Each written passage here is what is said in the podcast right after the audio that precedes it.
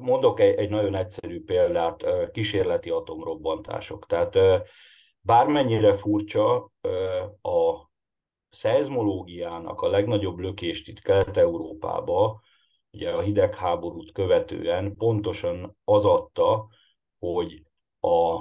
nato belül elsősorban az Egyesült Államok azt a képességet növelni akarta, hogy az esetleges ugye,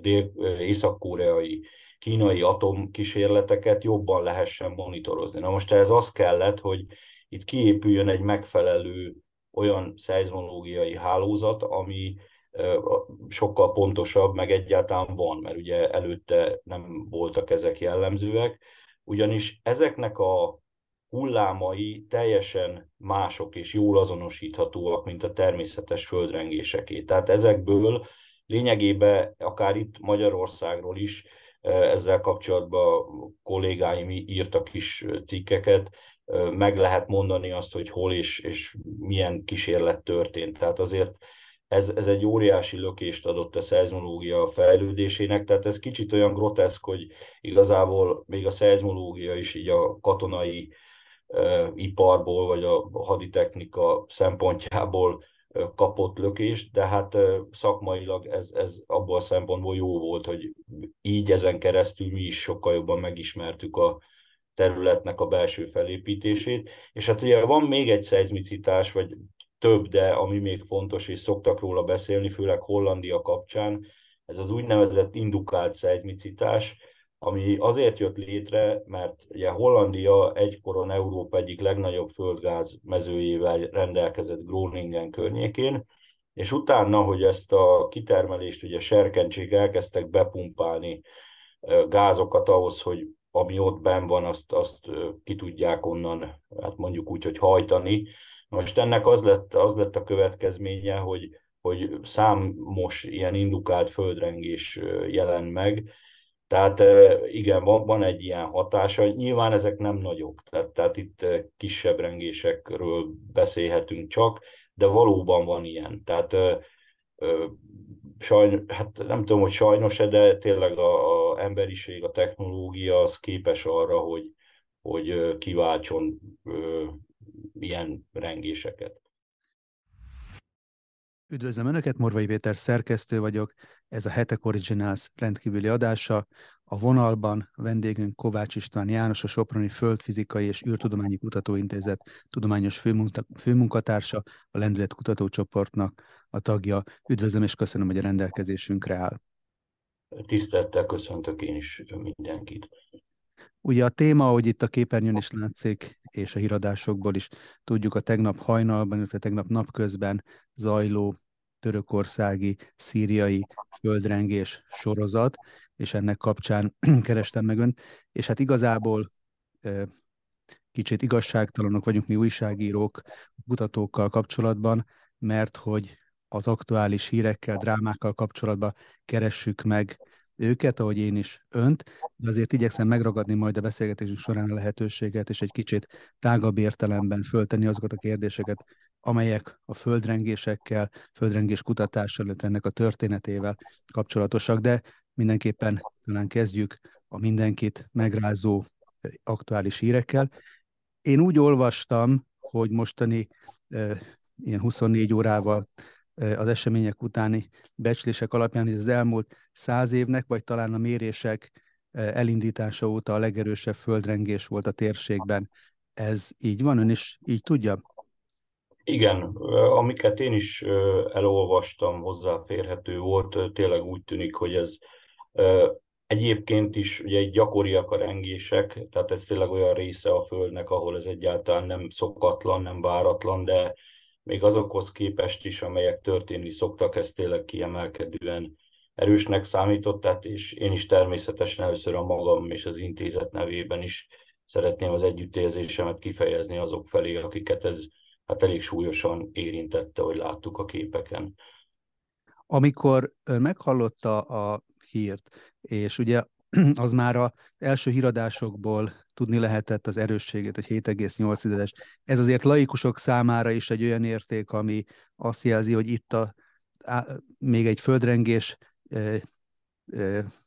által gyakrabban sújtott térségen belül is ez egy, ez egy kiemelkedő rengés lehet. Ugyanakkor, hogy az első hírekben még néhány-néhány tucat áldozatról volt szó. Amikor ön először ezt meghallotta, akkor már sejtette azt, hogy itt a, ennél azért egy sokkal kiterjedtebb és súlyosabb katasztrófáról lehet szó? Hát sajnos igen, ez sejthető volt. Ugye itt mi a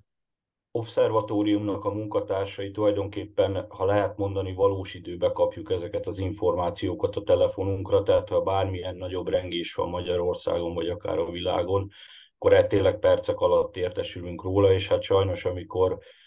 itt a paraméterek között az erőssége, a magnitudója jött, akkor ezt lehetett sejteni, hogy és ráadásul ugye olyan területen, ami azért eléggé lakott is, tehát nem valahol messze a sivatagba történt, ahol nincsenek városok, lakott területek, akkor itt lehetett sejteni, hogy, hogy nagyon nagy lesz a baj. És egyébként önmagában a rengésnek az erőssége, illetve hát amilyen információk még akkor önhöz, mint szakemberhez ilyen valós időben eljutnak, azok mennyire vetítik előre azt, hogy például milyen jellegű segítségre van szükség. Most én az előbb beszéltem a Törökországba tartózkodó magyar mentőcsapatnak az egyik tagjával, Novák András kollégámmal, akik úton vannak a helyszínre, és ő elmondta, hogy egy nemzetközi nagy összefogás bontakozik ki, oroszok, izraeliek, nyugat-európaiak vannak már a helyszínen, tehát amikor fölkészítenek ilyen csapatokat, akkor például önöktől szereznek be, szakemberektől szereznek be információt, vagy automatikusan elindulnak, amilyen felszereléses, amilyen lehetőségekkel rendelkeznek, és aztán a helyszínen derül hogy pontosan mire van szükség. Természetesen, tehát itt a intézetünk is a katasztrófa védelemmel kapcsolatban van Magyarországon, tehát nekünk ez feladatunk is, hogy amennyiben itthon rengés volt, és ezt érzékeltük, erről kötelesek vagyunk azonnal tájékoztatni a katasztrófa védelmet, és hát ugye mi föltani szakemberek vagyunk, nyilván itt a mentésnek a, a speciális vonatkozásaiban nem tudunk ö, beleszólni vagy tanácsot adni, azt azonban ö, meg tudjuk tenni, hogy tájékoztatjuk arról, hogy esetleg hol milyen utórengések jöhetnek a tapasztalatok alapján, és hát természetesen arra vonatkozóan is van tapasztalat, hogy milyen területeken milyen pusztítás várható, ugyanis egy dolog az, hogy mekkora egy földrengés, tehát mint például ez is, hogy tényleg óriási, majdnem 8-as erősséget ért el, de az, hogy milyen pusztítást okoz, azt még számtalan egyéb körülmény is befolyásolja, tehát azt, hogy milyen a altalaj az adott területen, ami esetleg felerősítheti, vagy éppen gyengítheti ennek a hatását, tehát erre vonatkozóan nyilván tudunk valamiféle információt adni, de hát itt a kivitelezésnek a technikai részleteiben mi nem vagyunk kompetensek. És hogyha ránézzünk most a térképre, ugye, ahol történt a bekeretezett két piros ponttal jelölt helyszínen, ezek voltak az epicentrumok, ugye, jól gondolom? Igen, hát ez egy mondjuk úgy, hogy sematikus térkép, tehát nem biztos, hogy tű pontosan ott van, ahol ezek voltak inkább azt mutatja be, hogy mi az a hatás, vagy mi az a föltani folyamat, ami kiváltotta ezt a, a rengést. Hát ugye itt az történik, hogy ez az arábiai lemez, ez hát föltani értelemben tempósan néhány centiméter per éves sebességgel, ami tűnhet nevetségesnek természetesen a felgyorsult mindennapi életünkben, de ez föltani értelemben egyáltalán nem egy lassú sebesség, ugye mozog észak, észak-nyugati irányba, és hát ettől északra ott van ez az anatóliai lemez, illetve hát az eurázsiai lemez is, és hát ütközik ezzel. Na most ennek a következménye az, hogy a határokon, amiket ezek a piros vonalak jelölnek be, vetők képződnek, vagy vetőrendszerek, ami mentén ez az ütközés, meg ennek a tér problémái próbálnak megoldódni, és hát ezek mentén, a vetők mentén halmozódik fel óriási feszültség. És aztán időről időre, amikor egy kritikus szintet ez elér, akkor egyszerűen kipattan, és akkor hirtelen, hát még emberi idővel is másodpercek, percek alatt óriási felületek mentén vannak méteres, akár méteres elmozdulások. Tehát ez, ez így működik, tehát általában egy lassú feszültségfelhalmozódás van, és aztán ezt követi egy, egy ilyen kioldódás, amit természetesen ahogy most tapasztaljuk, tehát itt is tulajdonképpen percenként kapjuk a e-mail értesítéseket az újabb utórengésekről, tehát az egész régió elkezdett rengeni, és ez, ez, ez még várható több hónapig, vagy akár évig is, hogy ez folytatódni fog. És aztán újraindul a folyamat, tehát újra fel fog épülni ez a feszültség, és sajnos újra fog ilyen tragédiákhoz vezetni. Most laikusként halva az ön magyarázatát, akkor fölmerül a kérdés, hogyha egy folyamatosan mozgó rendszerről, lemezekről van szó, amelyeknek akkor a mozgási sebessége az ezek szerint ismert és mérhető. Akkor mi az oka annak, hogy ebből nem lehet azért előrejelezni, hogy mikor fog elkövetkezni az a pont, amikor ez a feszültség annyira fölhalmozódik, hogy egy ilyen rengés vagy rengés sorozatba ö, csapódik át. Hát, ö, ennek az az oka, hogyha megengedi, lehet, hogy szemléltetném is, nem tudom, látszik-e itt egy hurkapálcát tartok a, a kezemben, és ugye, hogyha ebbe a hurkapálcába elkezdünk feszültséget felhalmozni, akkor ugye ez a feszültség egy ideig deformációt okoz benne, és aztán egy bizonyos idő után ugye eltörik. Na most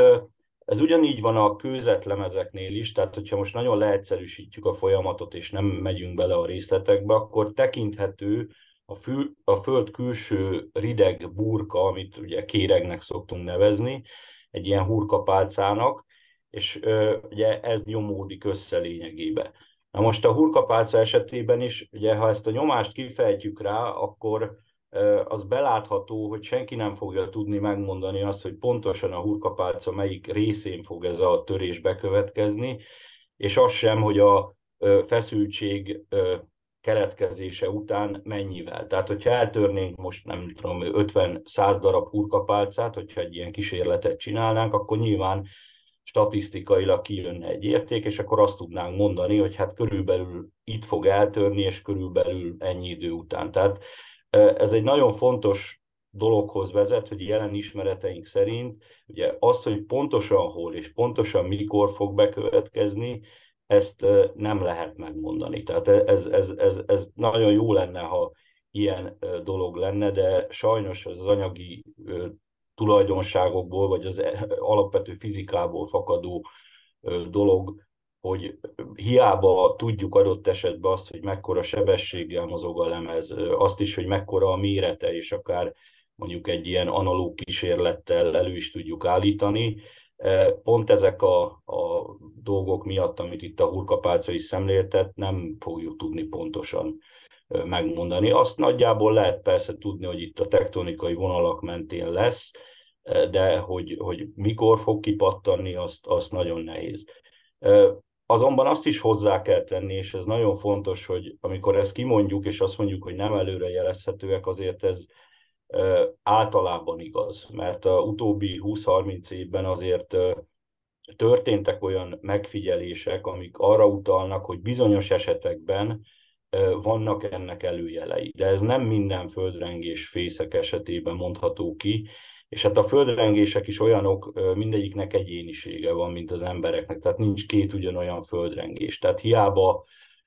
mondjuk működik egy módszer, ugye ennek nagyon híres példája, Kínában a 70-es évek közepén sikerrel jeleztek előre egy nagy földrengést, amiből óriási szenzáció volt, és mindenki megkönnyebbült, hogy na hát akkor megtaláltuk itt a, a megoldást arra, hogy hogyan segítsük az embereket más területeken, és aztán rá pár évre nem sokkal messzebb Kínába volt egy másik földrengés, ami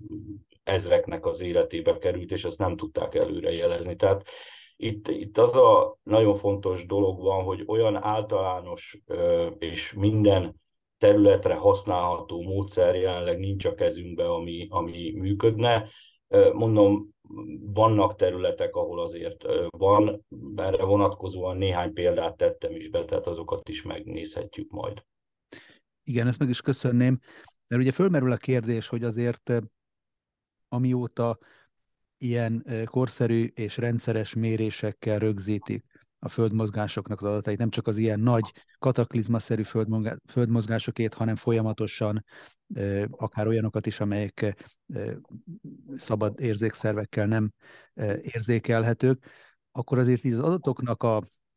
összegyűlése, egy ilyen big data-szerű halmazba rendezése segíthet. A ha nem is az előrejelzéseknek, de egy ilyen statisztikai valószínűségnek a pontosításában, ugye sokszor hallunk olyat, hogy hát bizonyos térségekben várhatóan az elkövetkezendő 10, 20, 30 vagy x évben bekövetkezhet egy nagyobb rengés, szoktak ilyet ugye Kaliforniával kapcsolatban mondani, vagy itt, ha a térségnél maradva, ugye éppen olvastam, hogy Izraelben nagyon komoly előkészületek vannak már ezt a mostani rengést megelőzően arra, hogy egy erőteljesebb földmozgásra, földrengésre fölkészüljenek, mert hogy legutóbb 1927-ben volt ott a Szentföldön, abban a térségben nagy földrengés, és azért valamilyen 100 éves, 80-100 éves időszakban számítanak ennek a megismétlődésére. Tehát mennyire irányt adók ezek?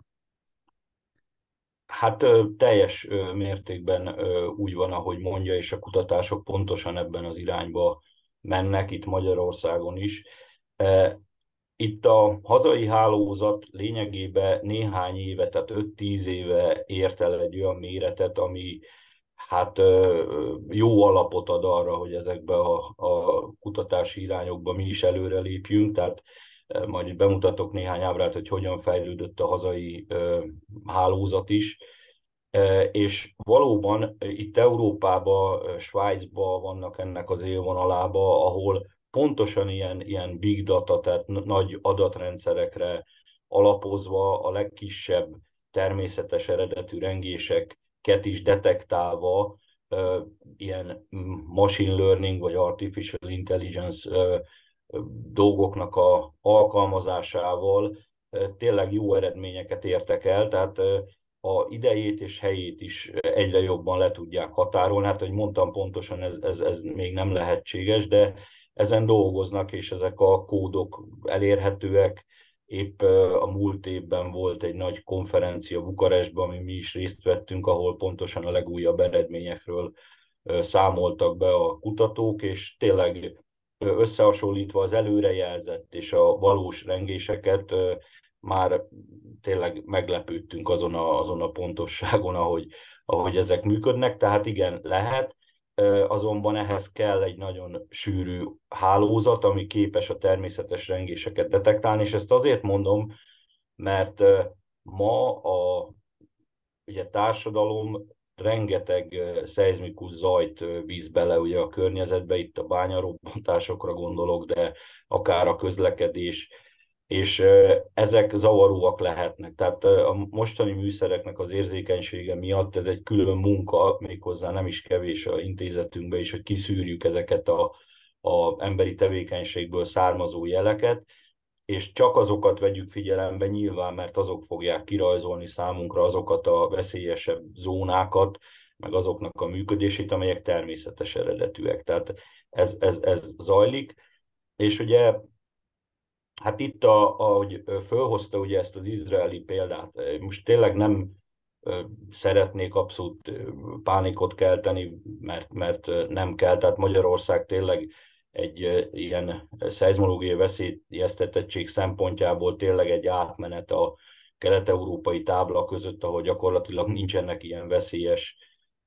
nagy rengések, és a mediterráneum között, ahol meg hát sajnos látjuk, hogy milyen pusztítást tud okozni, tehát egy átmeneti helyzetben van, de Magyarországon is az utolsó nagyobb, tehát 5-ös, 6-os közötti rengés, az ugye 1956-ban volt, tehát Dunaharaszti környékén, majd erről is egy képet fogok mutatni, és Magyarországon a statisztikák szerint a visszatérési ideje ezeknek a mondjuk úgy, hogy a mi régiónkban nagyobb rengéseknek az körülbelül 50-60 évre tehető. Tehát, hogyha most számolunk, akkor, akkor akárhogy számoljuk, az jön ki, hogy, hogy valószínűleg ez be fog valamikor következni. Tehát azért itthon is nem szabad úgymond úgy tenni, mintha ez itt nem lehetne probléma, itt, itt elég annyival készülni, hogy az állampolgároknak elmondani azokat a néhány alap dolgot, hogy mit tudnak tenni, ha egy ilyen bekövetkezik, de hát azért egy ötös, hatos, az erőssége az azért messze nem olyan pusztító, és messze nem olyan drasztikus, mint amit Törökországban láttunk, de azért nem árt arra is felkészülni. Ennek egyébként az érzékeltetésére szintén nem akarnék én se pánikot kelteni, vagy ebbe az irányba elmenni, de mondjuk egy ilyen erősségű földrengés történne mm, Közép-Európában, akkor annak a következményei beláthatatlanok lennének, vagy mire lehetne ezt?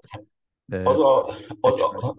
tulajdonképpen az a szerencse, hogy itt Magyarországon, de ha most a tágabb régiót is nézem, itt nem, tehát nem képes a földkérekben akkor a feszültség felhalmozódni, hogy ilyen 7-es, 8-as rengésekhez vezessen, ha azonban távolabbra tekintünk, mint ugye itt a határokon kívül, mint Petrina, ugye 2020 év végén, ott 6-os, 7-es közötti rengések jöttek létre, és hát láttuk azt, hogy mit hoztak létre. És ott van, itt van nem messze, amiről szintén nagyon kevés szó esik, pedig fontos, az, az a Vrancsa zóna, ugye a Kárpát-kanyar területén, amiben ezek, ahol 1977-ben volt egy szintén hetest meghaladó rengés, és ott is több ezer halálos áldozat volt. És ugye a Vrancsa esetében is nagyjából ugyanaz a úgymond kihívás, mint amit Izrael meg Magyarország kapcsán is látunk, hogy ott is körülbelül ez a hát olyan 50 évente, 40-50 évente térnek ezek vissza, és ez is 1977-ben volt a utolsó nagyobb, és hát hál' Istennek elég sokat találkozunk ugye a román kollégákkal a bukaresti földfizikai intézetbe, és azért hát ők is mondják, hogy azért most már egy kicsit nyugtalanak ezzel kapcsolatban. Tehát, hogy ott is, ott is mi történhet. Szerencsére itt a, a jelenlegi ugye, Magyarország területének ekkora, tehát hetest meghaladó, nagyon-nagyon valószínűtlen, a jelenlegi ismeretek szerint ilyen nem is volt, tehát 5-6-os közötti lehet. Nyilván ez is okozhat természetesen, mint hogy Dunaharasztiban láttunk, hogy a történeti rengések kapcsán Komáromba épületkárokat, az épületkárokon keresztül a lehulló vakolat, bútorok, egyebek miatt sérülést, akár ne Isten halálesetet is, de hát azért olyan ilyen, ilyen Armageddont idéző képeket, mint amit Törökországból láthattunk, az, annak itt szerencsére nagyon minimális esélye van, szinte semmi. Akkor, hogy említette, vannak további képek, és akkor lépjünk akkor ezekre tovább, és akkor annak kapcsán, tehát ez és amíg, amíg odaérünk, addig még egy laikus kérdést, amit gondolom gyakran föltesznek önnek is, hogy mennyire reális az a feltételezés vagy állítás, hogy az elmúlt évtizedekben a nagy rengéseknek globális mértékben a gyakorisága növekszik. Én is 25 éves, most épp a lapunk 1997-ben indult, és ahogy visszakerestem a beszélgetésünkre való felkészüléshez a korábbi cikkeinket, hát azt láttam, hogy szinte évente írtunk valamilyen nagy földrengésről, Kobétól kezdve Csillén át más régiókig, hogy ez most annak a következménye, hogy egyre pontosabb mérésekkel, egyre több információt gyűjtünk be, akár olyan régiókból is, amelyek korábban hát fehérfoltnak számítottak, vagy ténylegesen statisztikailag, tudományosan igazolható az, hogy a nagyrengések azért gyakoribbá váltak az elmúlt évtizedekben. A, a, hát a legmegalapozottabb válasz az rövid lesz, ezt még jelenleg nem tudjuk pontosan, mert, mert nagyon valószínű, és itt a kollégákkal is beszélünk erről sokat, hogy megvezet bennünket az a adatözön, ami az elmúlt 10-20 évben rendelkezésünkre áll. Tehát olyan nagy nemzetközi együttműködések jöttek létre, hálózatok világszerte, amelyek hihetetlenül megnövelték a detektált földrengéseknek a számát. És egyelőre ez a 10-20 év, ami rendelkezésünkre áll, bármennyire is szeretnénk, a geológiának más az időskálája, tehát ez túllép a emberi életnek a, a időskáláján, horizontján, tehát itt azért százezer millió éveket kéne nézni ahhoz, hogy kijelenthető legyen, hogy, hogy erősödött vagy gyengült. Természetesen van egy ritmusa, tehát azt tudjuk a földtörténetből, hogy vannak időszakok, amik csendesebbek, tektonikai szempontból vannak időszakok, amik, amik nem csendesek, hanem általában elég erős földrengésekkel, vulkánkitörésekkel tarkítottak, de ez az emberi életpályán bőven, bőven túlmutat. Tehát én egyelőre nem lennék annyira bátor, hogy ezt mondjam, hogy több lett az ilyen rengés. Nyilván úgy érezzük, mert, mert egyre többet látunk. Tehát amíg Magyarországon ahogy kollégáim néha viccesen szokták mondani, még a 80-as években akkor tudták, hogy van földrengés, hogyha betelefonáltak az intézetbe, mert az egész országban volt három nagyobb állomás, ami, ami miért. Ma már lényegében a kisebb bányarobbantásokat is látjuk ezeken a műszereken. Tehát ezt csak azért mondom, hogy, hogy érzékeltessem, hogy mekkora fejlődésen ment ez az egész keresztül. Ezzel kapcsolatban be is mutatok egy, egy ábrát, remélem látszik ez a, hazai szeizmológiai jelenlegi hálózatnak az állapotát mutatja be, és hát látszik, hogy a piros színek mutatják be azokat az állomásainkat, amelyek 2013 előtt működtek. És hát látszik, hogy 13-16 között, tehát ez tényleg a közelmúlt, egy óriási bővülés volt, és aztán 15-16 és 2019 után megint. Tehát ez csak azért fontos, hogy lássuk, hogy, hogy, hogy mekkora volt az a fejlődés, az a lefedettség, ami itt kialakult az elmúlt években, és természetesen ezzel együtt sokkal több eseményt sikerül most már regisztrálnunk, és ez azért jó, mert ez, ez lehetővé teszi azt, hogy ebből a sokkal több adatból sokkal jobban értsük meg a, a hazánk földjének a földrengés veszélyeztetettségét. Tehát lehetővé tesz olyan dolgokat, amelyekről 10-20 éve még, még álmodni sem mert a szakma. Most ránézve egy a térképre, föltűnő az, hogy a Dunántúlon több állomás létesült, mint, mint Kelet-Magyarországon. Ez most csak egy ilyen pillanatnyi állapot, és a cél az, hogy nagyjából az egész ország arányosan legyen lefedve, vagy van ennek egy tudományos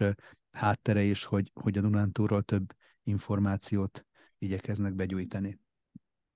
E, igen, ennek alapvetően több oka van. Az egyik az, hogy a Dunántúli állomások az lényegében volt egy nagy nemzetközi együttműködés, amit úgy neveztek, hogy Alperi vagy, vagy Alpi hálózat, ami tulajdonképpen az Alpoknak a, a környezetét fette le, és ugye Magyarországon föltani értelemben ez nagyjából Dunántúl területe volt, ezt egy Svájcban élő kiváló magyar kolléga Hetényi György kezdeményezte, és ebbe kapcsolódott be az intézetünk is, és ez hozta azt, hogy a Dunántúlon hamarabb és jóval sűrűbb állomáshálózat lett. Azonban van föltani oka is valóban, tehát nem csak ez a, ez a hogy mondjam, logisztika vagy tudománypolitikai ok van mögötte, ez pedig az, hogy az Alföldön nagyon vastag üledéktakaró van. Tehát ugye nagyon kevesen tudják azt, hogyha most hirtelen valami, hogy mondjam, természet feletti lény le húzná a kezével az üledéktakarót az Alföldről, akkor igencsak megdöbbennénk, mert ilyen Himalája magasságú vonulatok mennének végig rajta, tehát el vannak temetve lényegében több kilométeres üledékkel ezek a, ez, ez a kristályos ajzat mondjuk úgy egyszerűen. Na most ennek az a sajnos sajnálatos következmény a szeizmológiára nézve, hogy ezek az állomások rendkívül zajosak lesznek. Tehát ez az vastag üledéktakaró, mondjuk úgy, hogy nem igazán kedvező a szeizmikus hullámok terjedéséhez, és ezért ott, hát volt, hogy a kollégák igencsak megszenvedtek, még találtak olyan helyet, ahol le lehetett ezeket helyezni, tehát ez is az oka. Ezt sokszor úgy szoktuk kivédeni, vagy úgy lehet, hogy úgynevezett lyuk-szeizmométereket telepítenek, aminek az a lényege, hogy egy több tíz méteres, vagy akár még mélyebb kutat fúrnak le, és akkor ebbe helyezik bele, hogy ezt a felszíni hatást, vagy üledék hatást csökkentsék, és akkor ezzel lehet eredményt elérni, de hát ez természetesen meg is drágítja a dolgokat. Úgyhogy lényegében ezért van ez a jelenlegi állapot még annyi azért fontos, hogy épp a elmúlt hónapokban még, még azt hiszem négy újabb állomást telepítettek a kollégák az Alföldre, tehát azért ez most már jobban néz ki ott is egy picit, és hogyha kitekintünk, azért látszik, hogy intézetünk benne van ebbe a nagy nemzetközi együttműködésbe, amit Adria erénynek neveznek, ezt egy német egyetem Kielből koordinálja, és hát látszik, hogy ez messze túlmutat az Alpokon, itt lényegében az egész Balkán félszigetet le fogja fedni, és hát ebbe is, ebbe is természetesen bekapcsolódtunk, és hát a motiváció itt is az volt, hogy Magyarország is kellő számú állomással rendelkezzen. Hát azért látszik, hogy ugye a románoknál sokkal több szeizmométer van, sokkal sűrűbb a hálózatuk, de hát ez teljesen érthető, hiszen ahogy mondtam, náluk a földrengés az, az tényleg egy nagyon komoly veszély, úgyhogy ennek megfelelően ott a hálózatot is ehhez arányosították, tehát ez egy teljesen racionális dolog. Mondom, hogy hasonló megfontolásból Olaszországban is ugye nagyon sok pontot Igen. látunk, és hát Olaszországból is érkeztek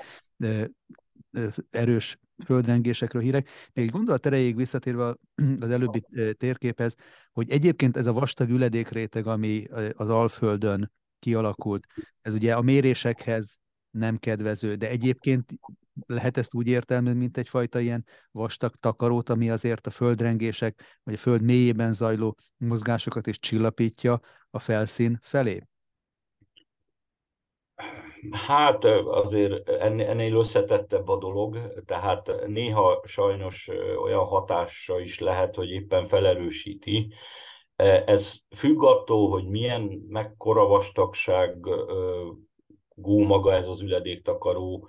milyen a, hogy mondjam, a, a konzisztenciája, tehát mennyire laza, vagy, vagy mennyire konszolidált az anyag, tehát azért van itt számos tényező.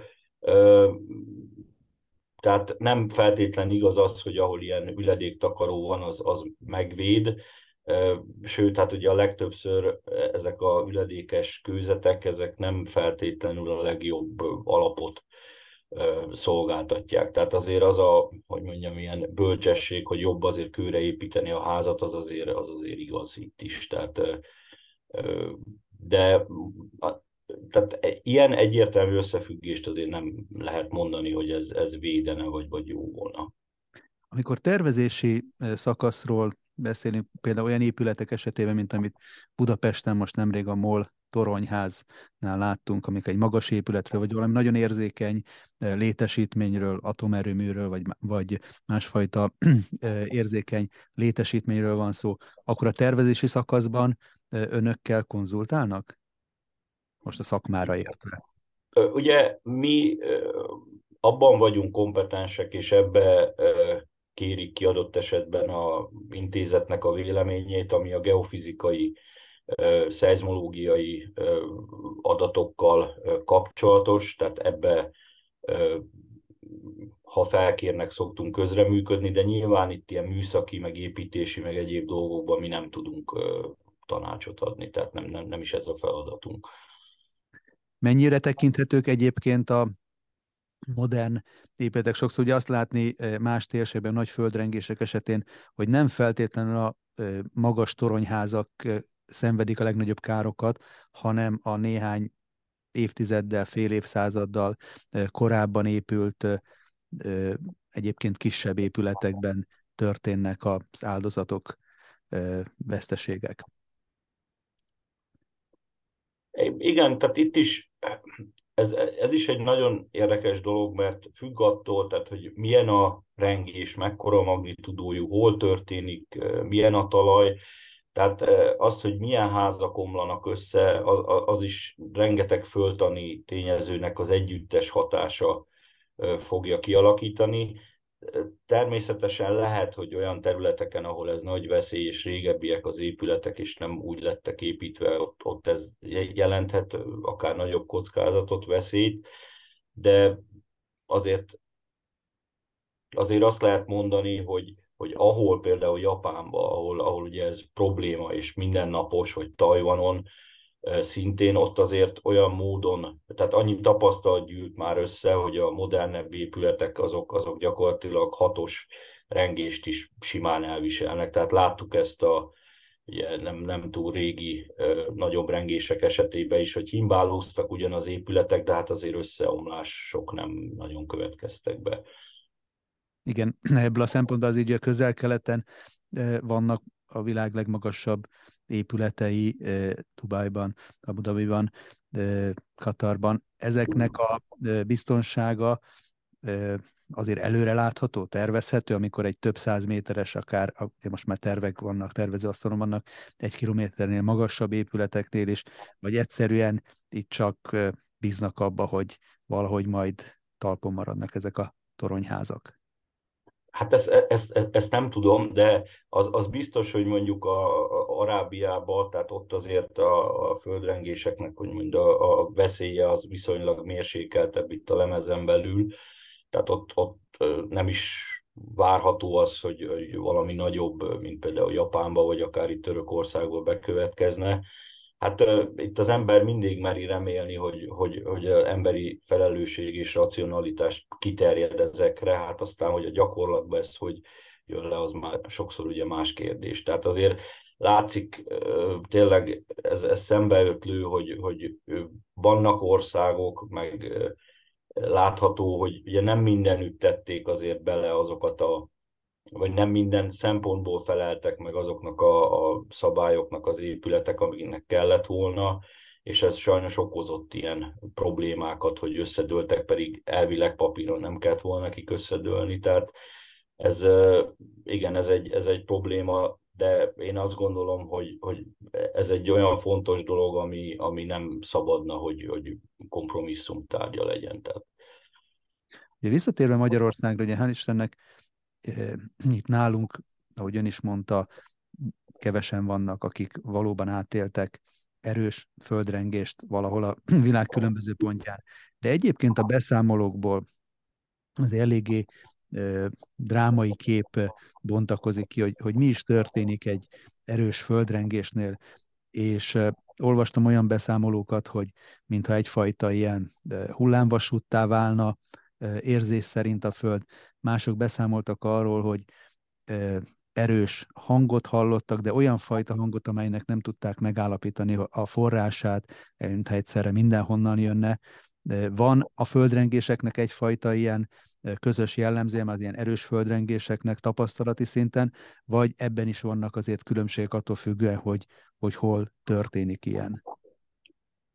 Mint említettem, tulajdonképpen minden egyes földrengésnek megvan a saját egyénisége, úgymond. Tehát azért két ugyanolyan nincsen. Azonban az biztos, hogy ez, hogy hanghatás van, ezt rengeteg helyen leírták, és éppen ezért a mi intézetünk is üzemeltet, és épp tavaly évvégén voltunk a román kollégáknál kint a Kárpátokban megnézni az ő állomásaikat, és ők is üzemeltetnek úgynevezett infrahang állomásokat. Ezeknek az a jelentősége, hogy olyan tartományba is képesek érzékelni a hullámokat, ahol ugye az emberi fül már nem, nem, nem érzékeli ezeket. Mert azt tapasztalták, hogy ebben a tartományban is megjelenhetnek a földrengésekhez kapcsolódó hangok, jelek, és nyilván az a cél, hogy minden olyan lehetséges csatornán keresztül információt gyűjtsünk a rengésekről, amin, amin lehet. És ez a hanghatás, ez nagyon gyakori. Ugye, a, amit ö, szoktak még mondani, az, az, az az állatoknak, ö, tehát az állatvilágban tapasztalható anomális viselkedés. Én teljesen meglepődtem azon, hogy Rancsolyába, ahol a Román Földfizika Intézetnek van egy központi ilyen állomása, ott van egy régi 1977-ben még ilyen fekete tintával rajzolt térkép, amire fölvitték, hogy milyen ö, anomális viselkedéseket tapasztaltak Románia szerte a, a 77-es rengést megelőzően. Tehát az, hogy ugye a tyúkokat nem lehetett behajtani, amiket szoktak mondani, a kutyák furcsán viselkedtek, elkóboroltak, ugye a talajba élő állatok is olyan, olyan viselkedést mutattak, ami nem volt, nem volt megszokott. Tehát az biztos, hogy, hogy az a folyamat, ami a rengéshez vezet, és ez a feszültség, felhalmozódás, ennek vannak jelei, amiket egyértelmű, hogy az állatok valamilyen módon érzékelnek. Tehát jelenleg ezt nem tudjuk pontosan, hogy hogyan, milyen módon, de ezt, ezt érzékelik. Ugyanígy lehetnek adott esetben ezek a hangok is, bár ezek leginkább a rengéssel egy időbe szoktak jelentkezni. Tehát igen, vannak ilyen általánosan tapasztalt dolgok, de mondom, minden két rengés eltér egymástól, hiszen soha nem ugyanott pattannak ki, máshol halmozódik fel a feszültség, másféle kőzetek vannak jelen abba, abba a kőzettestbe, ahol ez a törés bekövetkezik, tehát két ugyanolyan biztos, hogy nem, nem lesz. Földrengések kapcsán az interneten sok minden előbukkan, és mi is, amikor azt tapasztaltuk, hogy írunk vagy beszélünk földrengésekről, akkor rendszeresen jönnek olyan visszajelzések, kommentek, ami szerint hát itt tulajdonképpen egy dolog, hogy a Föld maga mozog, és ugye mindig is mozgott a történelmi feljegyzések alapján, de hogy a mai veszélyekhez még társulhat az is, hogy vannak olyan állítólagos eszközök, amelyekkel földrengést ki lehet váltani. Most független attól, hogy ilyen létezik vagy sem, egyáltalán elméletileg lehetséges, van olyan szinten a tudomány, hogy egy ilyen jellegű kataklizmát akár elő lehetne idézni? igen, tehát mondok egy, egy nagyon egyszerű példát, kísérleti atomrobbantások. Tehát bármennyire furcsa, a szeizmológiának a legnagyobb lökést itt Kelet-Európába, ugye a hidegháborút követően pontosan az adta, hogy a nato belül elsősorban az Egyesült Államok azt a képességet növelni akarta, hogy az esetleges ugye, észak-koreai, kínai atomkísérleteket jobban lehessen monitorozni. Na most ez az kellett, hogy itt kiépüljön egy megfelelő olyan szeizmológiai hálózat, ami sokkal pontosabb, meg egyáltalán van, mert ugye előtte nem voltak ezek jellemzőek, ugyanis ezeknek a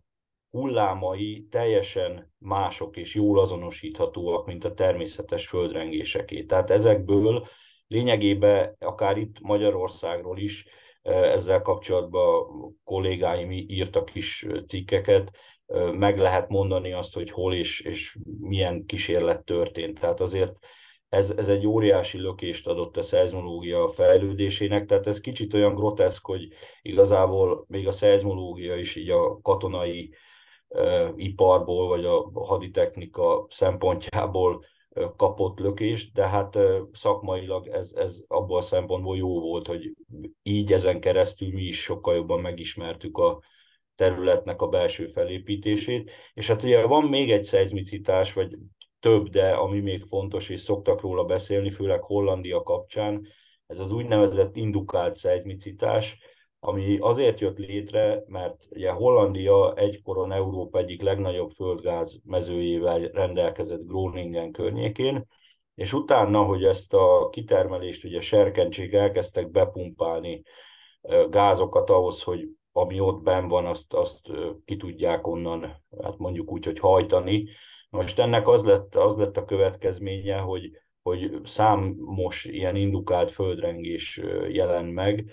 tehát igen, van, van egy ilyen hatása. Nyilván ezek nem nagyok, tehát, tehát itt kisebb rengésekről beszélhetünk csak, de valóban van ilyen. Tehát sajnos, hát nem tudom, hogy sajnos-e, de tényleg a, a emberiség, a technológia az képes arra, hogy, hogy kiváltson ilyen rengéseket. Ugye szokták itt emlegetni ezt az amerikai HARP rendszert, ami nem tudom, hogy tudományos szempontból ide kapcsolódik-e, de így legalábbis az internetes folklórban ez rendszeresen fölbukkan, hogy ez lenne alkalmas arra, mármint egy Egyesült Államok bárhol a világon tetszés szerint kiválthasson földmozgásokat. Ennek van bármi realitása? Hát ezt, ezt nem, nem, nem tudom megítélni. Hát azért itt, itt tényleg minden annak a függvénye, hogy milyen energiát tudnak belevinni a lemezekbe, hol. Tehát azért ha azt nézzük, és most csak tényleg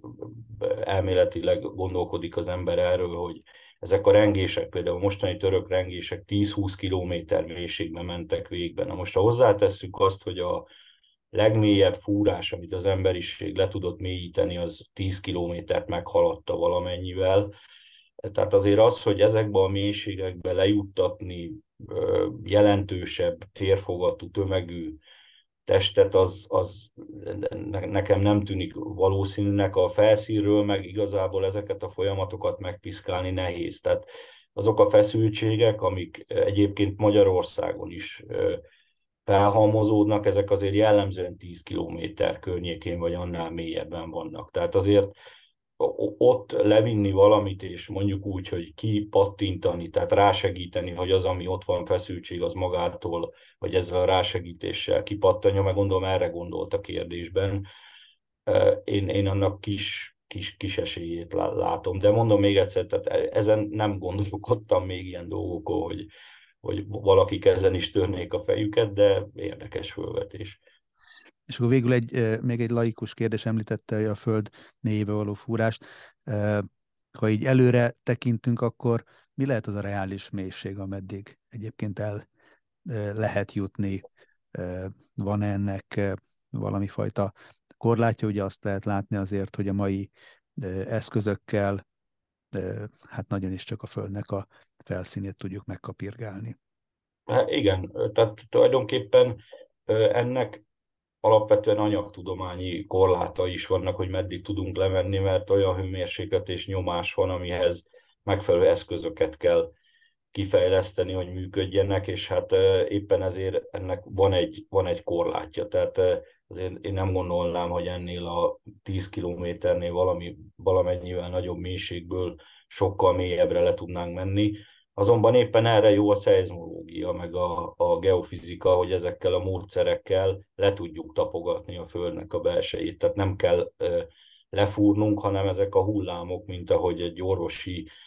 rutin vizsgálat során is az ultrahang, ez gyakorlatilag leképezi a Földnek a belsejét, és, és azért látjuk azt, hogy, hogy mi van benne, még természetesen akkor is, hogyha ennek azért vannak korlátai a felbontásának és hát vannak olyan kőzetek, például sok esetben itt a hazánk területén is meglévő bazaltok, azok nagyon jók arra, hogy akár 60-70-80 kilométeres mélységből is hoznak föl kőzeteket. Tehát azért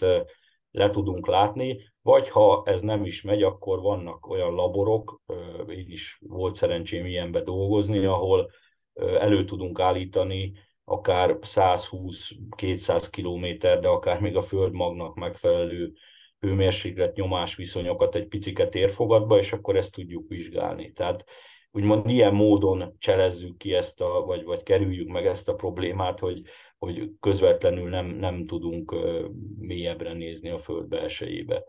Hát mindesetre elgondolkodtatta az, hogy ezek szerint akkor az ember előbb eljuthat a marsra, mint mondjuk 20 kilométerre a talpunk alá.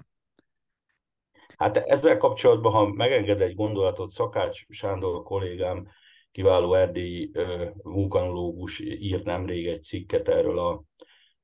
tulajdonképpen arról, hogy hogyan lehetnének előre jelezhetőek, vagy, vagy egyáltalán van esély, hogy ezeket a rengéseket előre lássuk, és ő vetett föl ott egy gondolatot ebben a cikkében arra vonatkozóan, hogy ugye mennyi pénz ment el az elmúlt évtizedekben például a a, a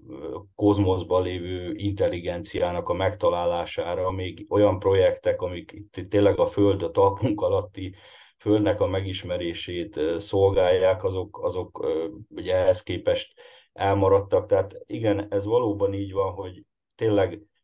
furcsa az sokszor, hogy valójában mennyire keveset tudunk a Föld belsejéről, folyamatairól, és hát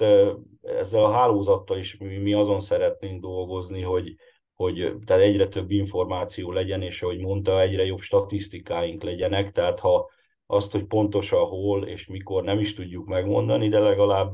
le lehessen majd ezt térben, időben is azért szűkíteni. És erre, erre van reális esély.